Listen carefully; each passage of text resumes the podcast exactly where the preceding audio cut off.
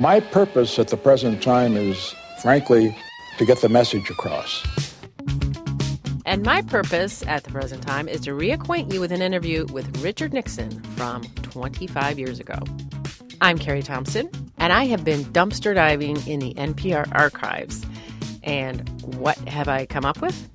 Richard Nixon, of course, giving advice to the 1988 presidential candidates. I believe Bush will win in a very close election. We also have film director Robert Altman, who talks about how he likes to take direction from actors.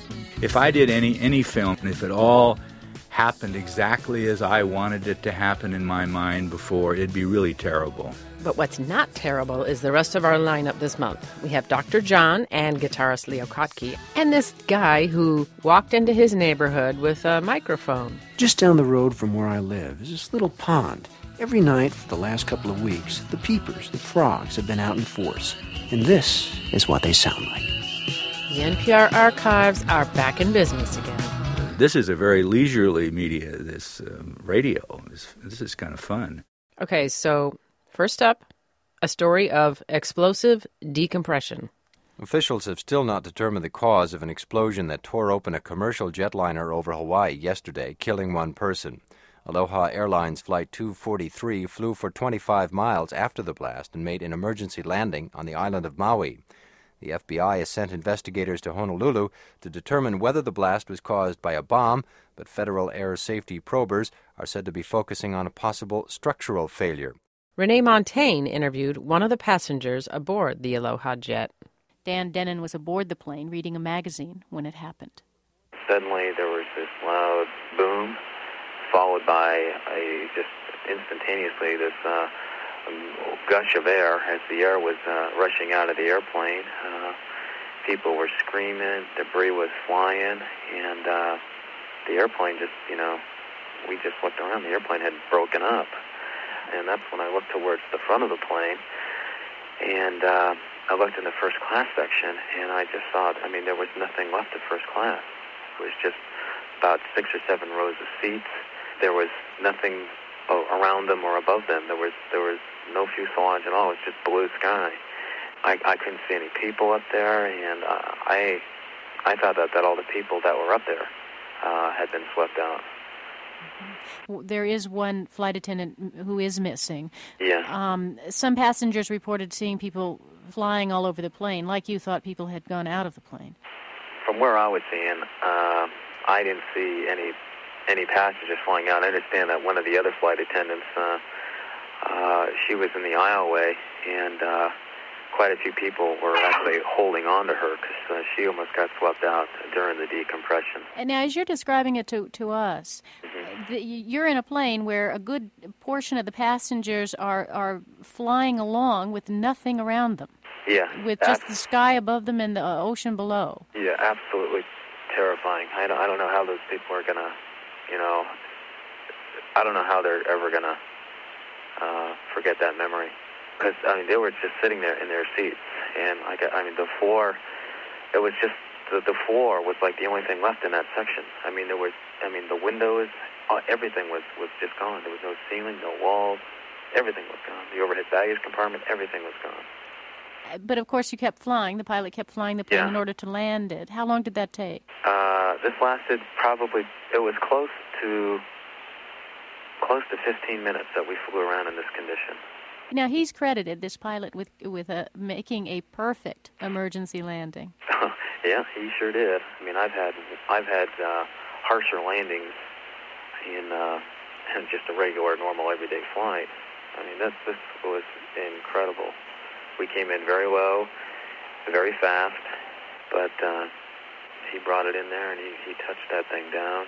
Uh, I just thought I would have been astounded if I'd have seen that happen. Yeah. Well, I think afterwards, after every, after the plane was emptied, and we, we we just looked at the airplane and we were just well. it was pretty amazing to see the airplane in its condition on the ground, but to see it from the air flying around like that with those poor people strapped. You know, the only thing holding them in their seats was their seat belts with the wind blowing at them at three or four hundred miles an hour. That was uh, that was incredible. Dan Denon was a passenger aboard Aloha Airlines Flight 243. He spoke with us from his home in Honolulu. Scott Simon was on hand to cover the appearance of this former U.S. president at the Washington Press Club in May of 1988. Richard Nixon has been reappearing recently, as he does every few years. The man who opened relations with China, the man who became the first American president to resign from office after revelations of official deception in the Watergate investigations, has a book that's just been published, 1999, Victory Without War, and he's begun a new round of public appearances. For a number of Americans, there's something unpleasantly protracted about Mr. Nixon's reoccurring reemergences, like an unsettled divorce. And yesterday, when he addressed a meeting of the American Society of Newspaper Editors in Washington, his Bob Hope profile and baritone intonation could bring back recollections of some of his appearances more than a dozen years ago, promising, when elected president in 1968, to fulfill the appeal of a small girl who asked him, Help bring us together again, announcing new bombings in Cambodia, or assuring a press conference, I'm no crook. Nixon began yesterday by comparing two previous Soviet leaders he's known, Nikita Khrushchev and Leonid Brezhnev, to the present General Secretary, Mikhail Gorbachev. Of the three, he is by far the ablest.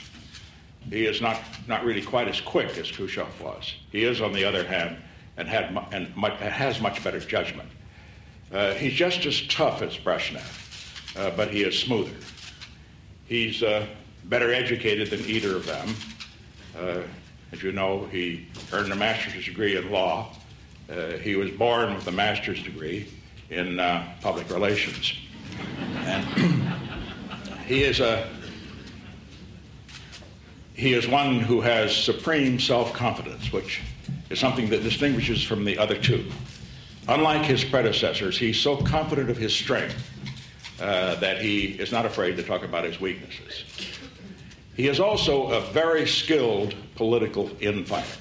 As testament, he cited the removal from the Politburo of Mr. Gorbachev's previous friend, Boris Yeltsin, and quoted 19th century British Prime Minister William Gladstone. Gladstone said that the prime requisite of a prime minister is to be a good butcher. And he demonstrated by the fact that he will get rid of his friends as well as his enemies if they get out of line. Gorbachev is without question a good butcher. Mr. Nixon's remarks were well received by the audience of newspaper editors, and the questions they offered were respectful and supportive. An editor from Kansas asked Mr. Nixon if he might be appointed to negotiate an arms treaty with the Soviet Union. I would say that uh, that is uh, a position that should be undertaken by someone who was select- selected by whoever is the next president.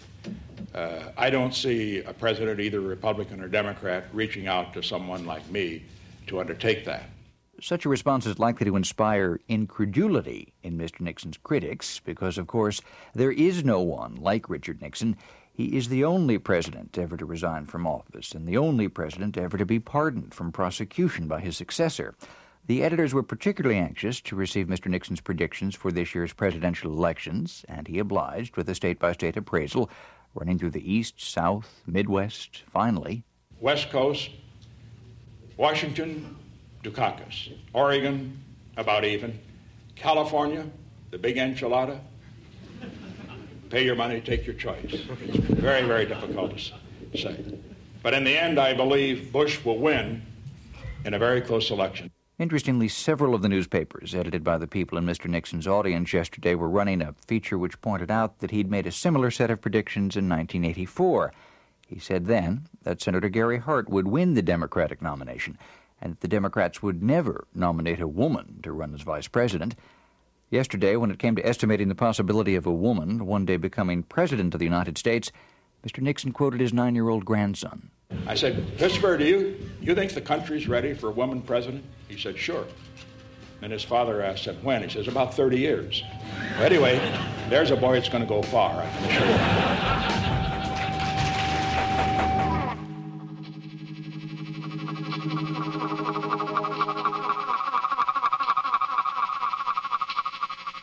And what better to follow that uncomfortable exchange with than a musical interlude from Dr. John? He performed live on Fresh Air with Terry Gross. Right now, I'd like to play a little Mardi Gras Indian music of New Orleans. It, every year at the Mardi Gras, the Indians have been doing this song for forever, and uh, all the Indian tribes in New Orleans, the Yellow Pocahontas, the Young Sons of Geronimo, the Wild Tchoupitoulas, All, all the Indians do it. The Wild Magnolias, all the tribes do this song in particular thing called Iko Iko.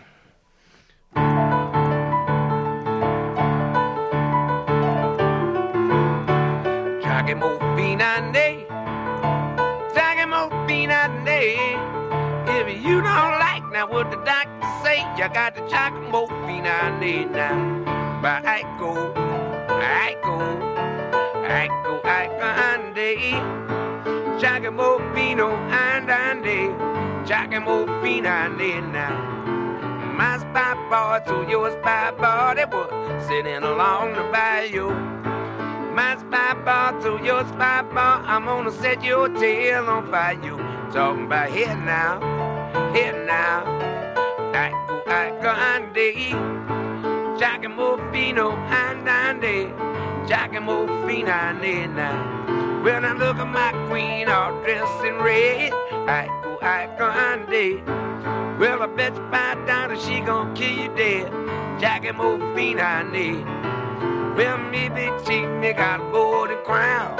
I go, I go, Andy. I bend my knee, but I won't bow down. Giacomo Fina Come by here now, here now. I Ecco Andy, Giacomo Fino and Andy, Giacomo Fino and love.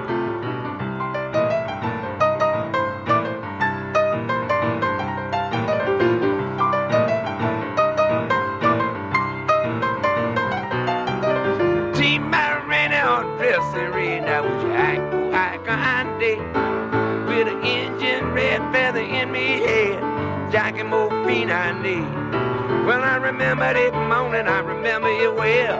I, oh, I, I did. I remember that morning when Brother John fell, Giacomo Finandi. When I Curry died on the battlefield, I, oh, I, I did. Say when men and one turn, one by one near, Giacomo Finandi. Come by hit now, hit now. I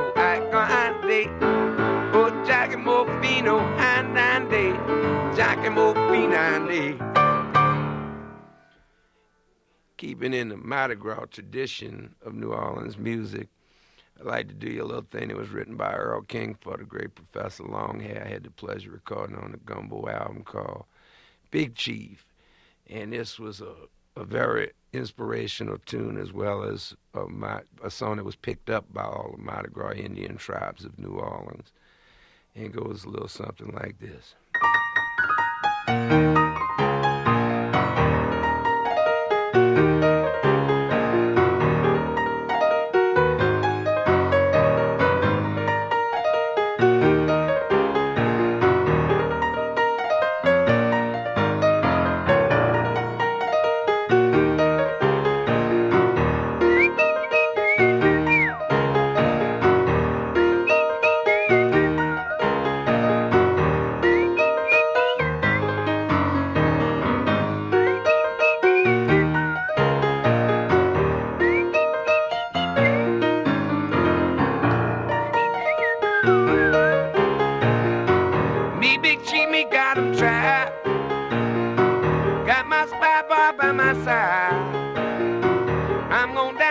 hit my squall. You might start up an engine wall. Me big cheap, me feeling good. Me gonna do everything me could. Me big cheap, me got my gang. There's in the wine right near to me. Me big cheap, me got my boots. Smoke my piece, by getting blue the old time and I having fun.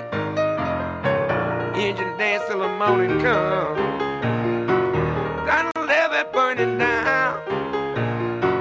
I love it burning down. I love it gonna burn down. I love it burning down. I love it burning down. Find the water back of town.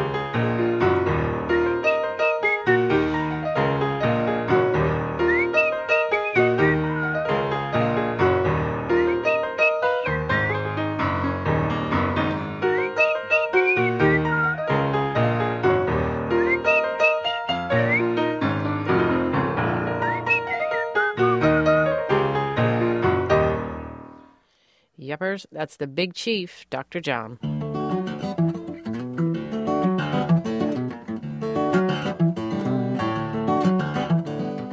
There's a friendly familiarity to Leo Kottke's guitar music that lets it fall easily on the ear of the casual listener.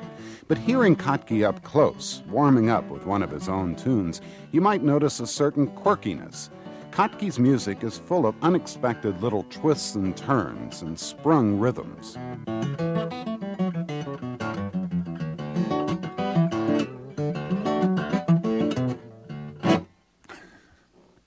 How do you know?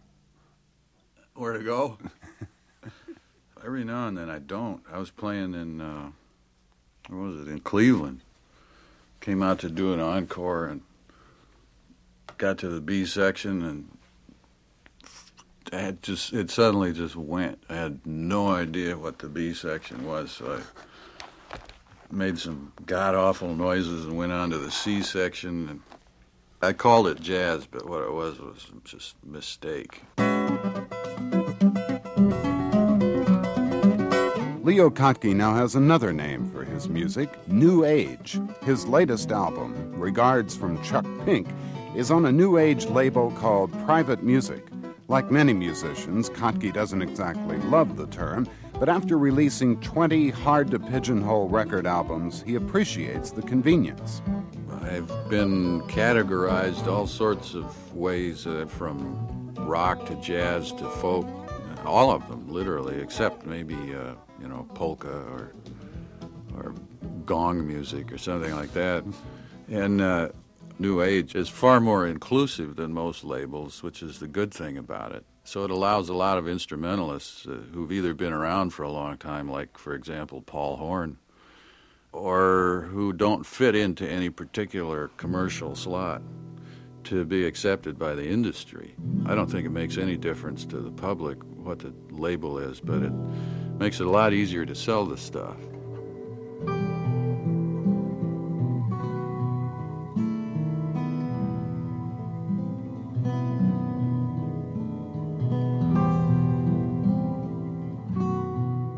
A, a, surge of interest in the guitar again right now. It comes in in cycles. Uh, it's been the story for the instrument ever since it was invented. It tends to excite intense interest and then fall asleep for a while. That happened in Europe for about five or six years up until maybe 81. I had my only uh, riot in Milano back then never had one, and I was very flattered to to see it develop.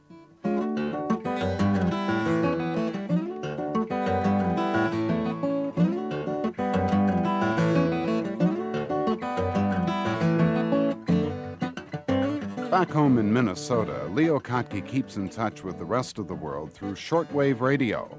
That, along with scuba diving, is one of his favorite hobbies. There's a tune on the new album called Shortwave, which he also performed in our studio.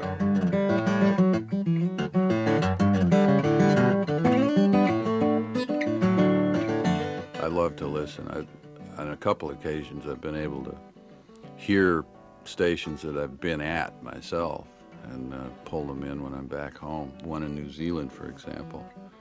And for a long time, I was trying to pull in some West African stations so that I could hear, or at least identify, rather, this stuff called dry guitar, which is some sort of style out of West Africa. And I'm not sure I ever really did identify it. But this is as close as I can come to my approximation of what I guess it might be.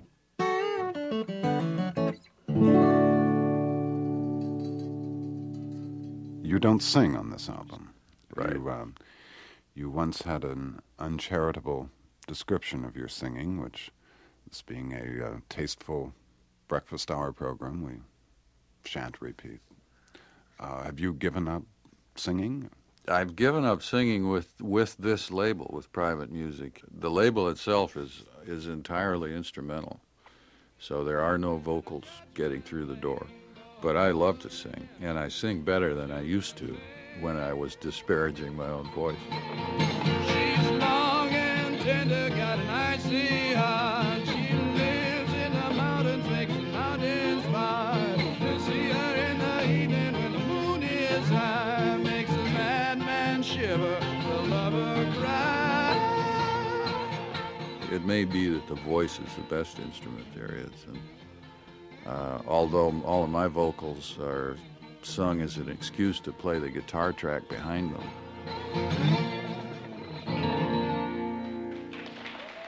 Do you get the same sort of thing that, say, um, rockers would have for Eric Clapton? I mean, you know, there it's Leo Kottke. There is his pick. You know, there is a string broken by Leo Kottke. Yeah, that does happen, but there are variants uh, which seem to happen more often for acoustic players. Uh, for example, I was sitting in a bar in Oneonta, New York, a few years ago. I'd ordered a drink, and a woman sitting next to me, when I signed my name on the you know on the bill, said, "Are you Leo Kottke?"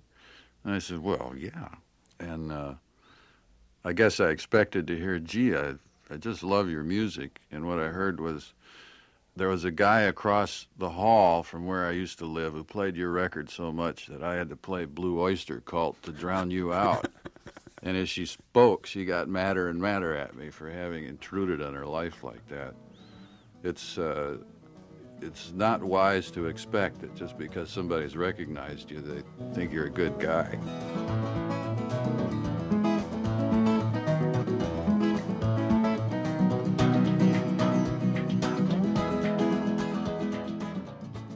That was Bob Edwards talking to guitarist Leo Kottke. And now it's back to the primordial swamp with producer Jim Metzner. Just down the road from where I live is this little pond. Every night for the last couple of weeks, the peepers, the frogs, have been out in force. And this is what they sound like.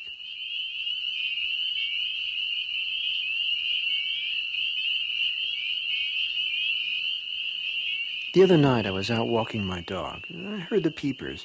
All of a sudden, this other layer of sound came in. It was a different pitch, a different rhythm and quality than the peepers.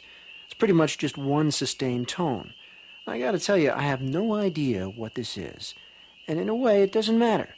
Purely as a sound, I think it's something to listen to, without even trying to identify what's making it.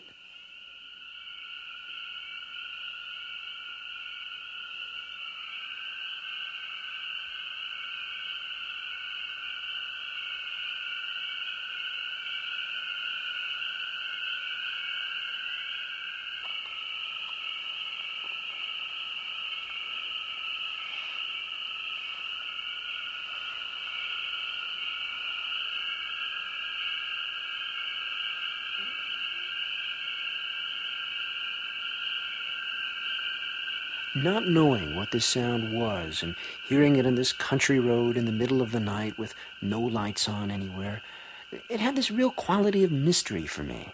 Now, probably there's somebody out there listening saying to themselves, Oh, that's easy. I know what that is. So I would just ask you a small favor that if in fact you can identify this sound, please don't tell me.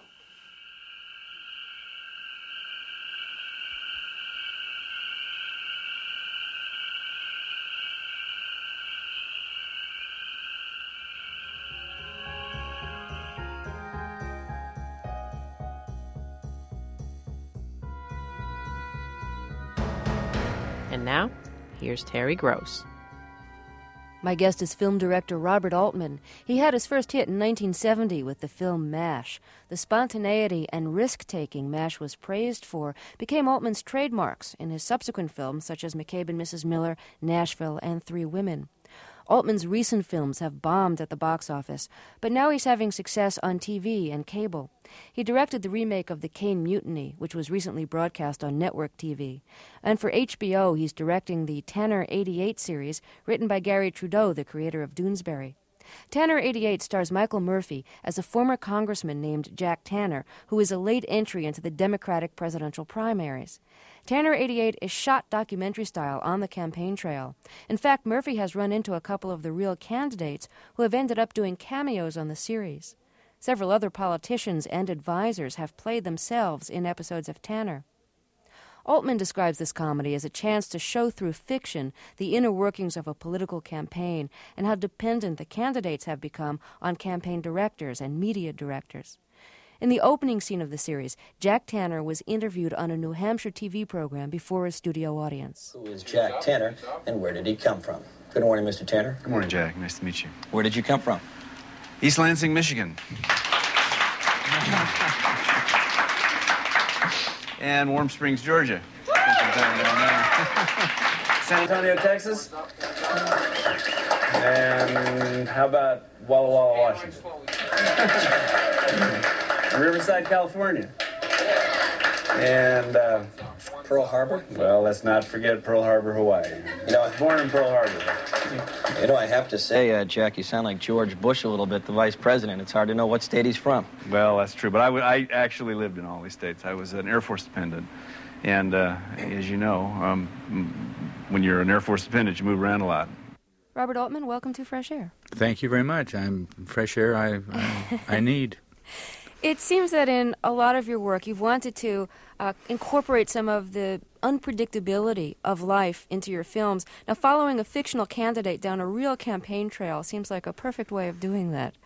It's the it's the most fun I've I've ever had in anything I've done. It's it's uh, it's the closest to the kind of uh, things I've been edging up to or getting trying to get people to do, um, because we're really dealing with a, a sense of truth, uh, not facts but truth. I've read that you used to get fired a lot when you were working in television. Well, Did you break a lot of the rules? Well, I broke a lot of their rules, I guess. I don't. I don't know. Um, uh, I got replaced a lot. I think. I, That's the word for it, huh? Yeah. Yeah. are terminated.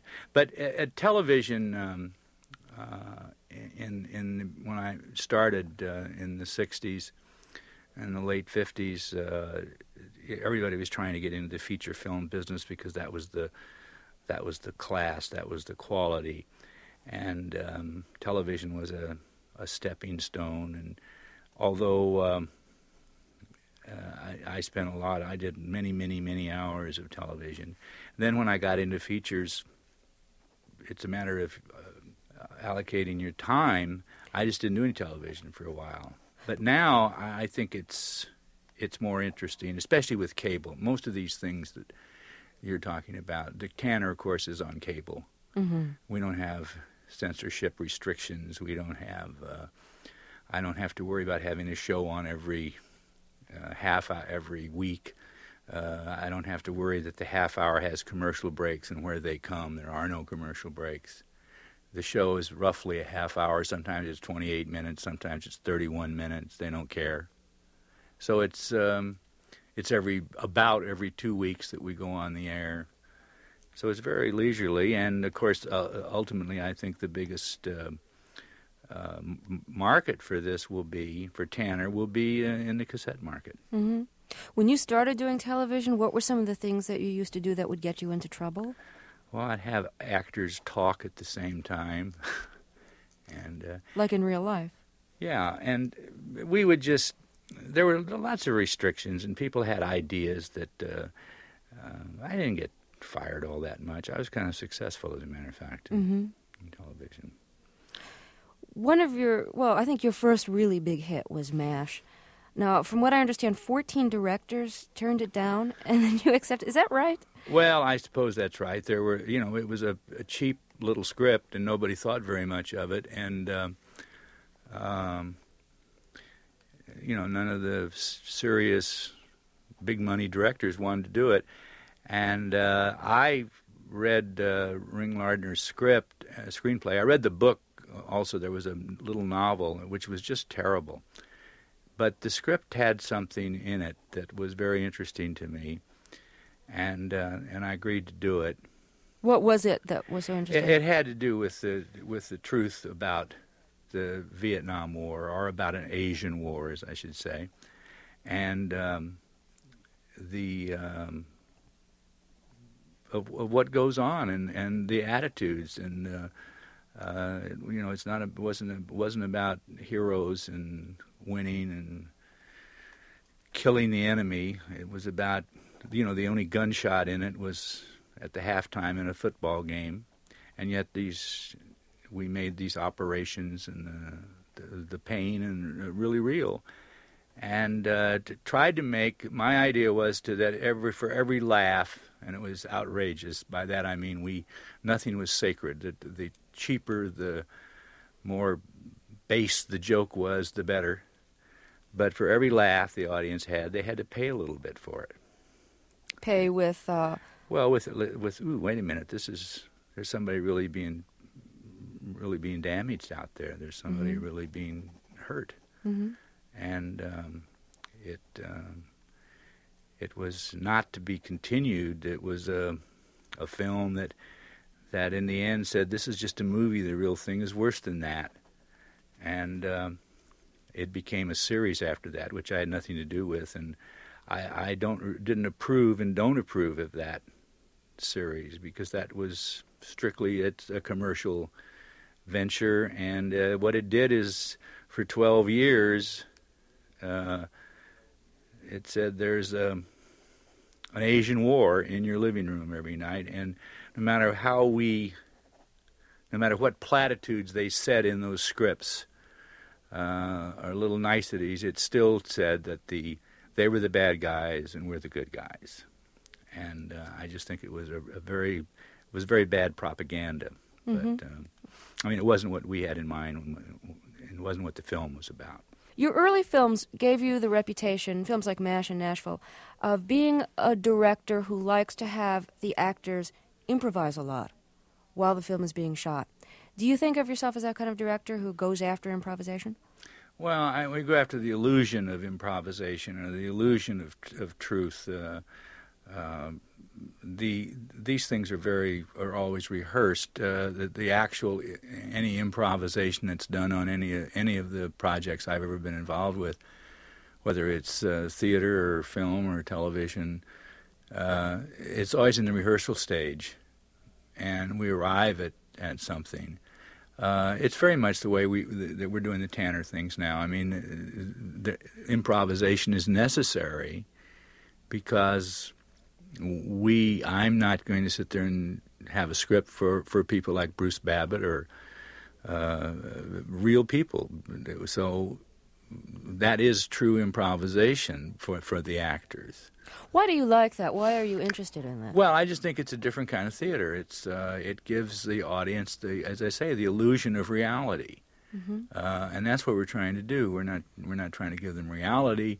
We're not trying to give them facts. We're trying to give them truth and the illusion of reality. Now, as a director, what kind of preparation do you have to do with actors that you're working with Uh, to to get that kind of illusion, so that so that they can work within the structure and have it look improvised, or improvise within that structure? Well, they do all the, the work. They're the artists. Uh, I don't do much of anything. I, in fact, I do my very best to talk as little as possible to uh, to actors uh, about what it is they're doing. I mean, I, I try to give them ideas, let them see what I give them options, but they have to come up with uh, with these characters. If if I did any any film, any piece of work I've ever done, if it all happened exactly as I wanted it to happen in my mind before, it'd be really terrible.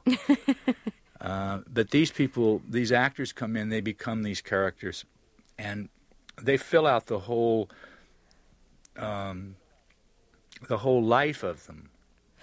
And they bring things into me that I've never seen before or thought of or dreamed of, and and I'm sitting there watching this unfold. It's like it's like doing a mural with where the paint, the pigment, the paint is living. So I, I put the green up on the on the uh, on the canvas, and it, it has its own life, and it moves toward the the yellow, and it moves away from the red, and all this. I put it in certain places, but it forms its own. The, the picture becomes that. You had a period of a few years where none of your films were really making it commercially. Films like Health and Quintet, A Wedding, even Fool for Love, which I think got a lot of critical praise, never really made it commercially. Um, do you want to go back into movies now, or do you feel like you've. Well, I don't. That's um, that's all marketing. You mean they weren't? They didn't. They didn't set, suit the market. Uh, those films were, to me, uh, highly successful films. Mhm. A Wedding is uh, one of the Quintet. Uh, those are all. I mean, I don't. I have very few films that I that I don't that we didn't achieve what we set out to do. uh, we if we didn't achieve what the people who sell them set out to do, that really is their problem. Uh, the problem with making films now, I sure I I've got lots of films I'd like to make, but I don't think anybody's going to give me the money to make them because I don't think I can or will make the films that they want to make that serve this existing market.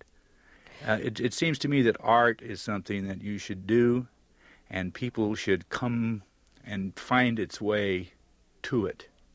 Okay, well, thank you very much for talking with us. Thanks for the fresh air. Hey, and thank you for the fresh air. And thanks for hanging out while Playback went on hiatus as we moved our precious archives to our new headquarters in Washington. It is really great to be back. I'm Carrie Thompson, and you're listening to Playback.